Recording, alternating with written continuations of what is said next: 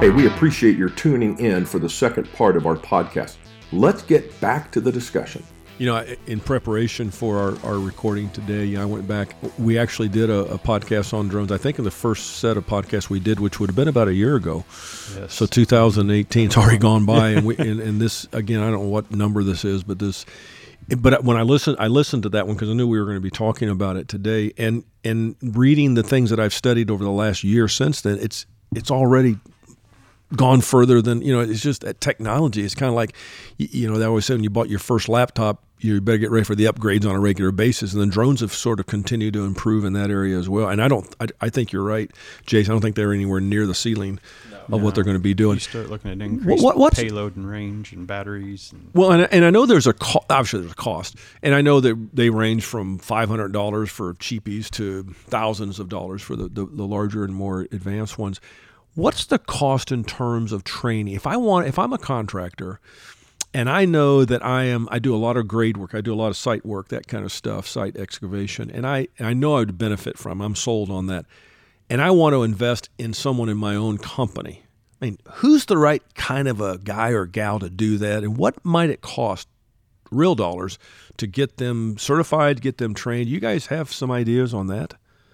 I mean, my suggestion, if it was me, I'd look, I'd look at somebody that was a little tech savvy. Okay. You know, either either a computer whiz, um, you know, call them a millennial, whatever. Um, somebody that has radio controlled aircraft experience, because it's the same thing. If you can fly a radio controlled airplane or a radio controlled helicopter or run a radio controlled boat, I can guarantee you, you five minutes sim- you'll be flying a drone. It's that it's that easy. That's that intuitive. And then comes the regulation. I mean, there's a there's a they cost for the, the, FAA. Yeah, test. you have to take the drone pilot test. Okay, you don't have to be a certified pilot originally. You don't have to have a Section 107. Um, and there's exams and, and prep information, just like taking the ACT or the okay. SAT.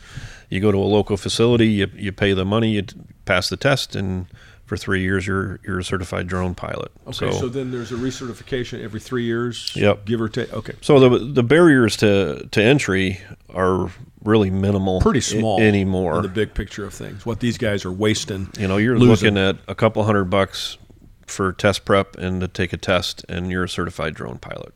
The customers I work with, more the you know on the who part of it, um, Brad. Customers are continuing to adopt more and more technology. It's really falling into that sector of their business or that group within their office that are working with a Trimble Business Center, building the digital design files, building those machine files, because a lot of it is in surveying and quantity tracking. So it really falls under their camp.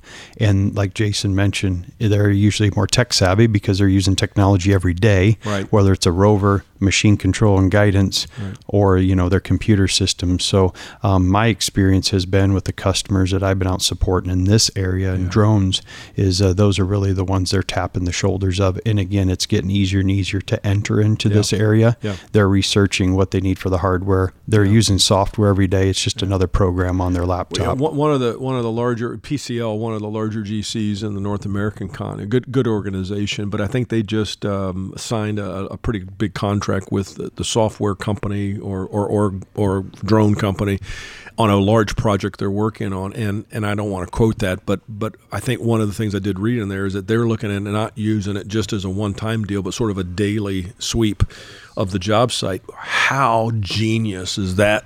And why would you not? Again, GC that's responsible for a $250 million building hospital, I get that.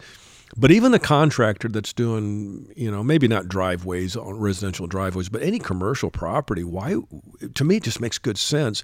And, you know, BIM technology, when it came out years ago, you know, a lot of the larger companies got into BIM and it's, it is incredible to see a building go up. But the cool thing about BIM is now it's become integrated. So it's almost, you know, it's just a regular thing now.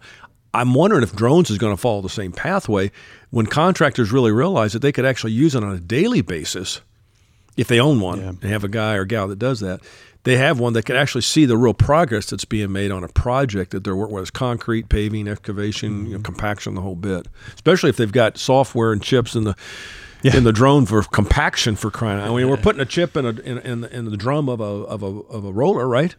Yeah, so building inf- information modeling or BIM Mhm. is multidimensional, just like all this drone technology we're talking about. It.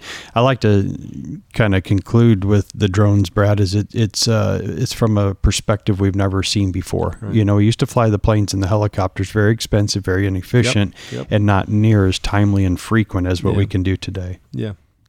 Any final thoughts, Jason, on your? You're kind of our drone expert, uh, as Yeah. you've proven that time and time I'd, again. I'd think our listeners need to need to get ready because it's still it's still changing. And if you haven't looked at drones in your operation, you're you're a little almost late. You're you're behind. Everybody else is doing it, and they're finding value in it. Yeah, it's almost to me like one of those pieces of equipment you need to add to your your, your inventory Yep.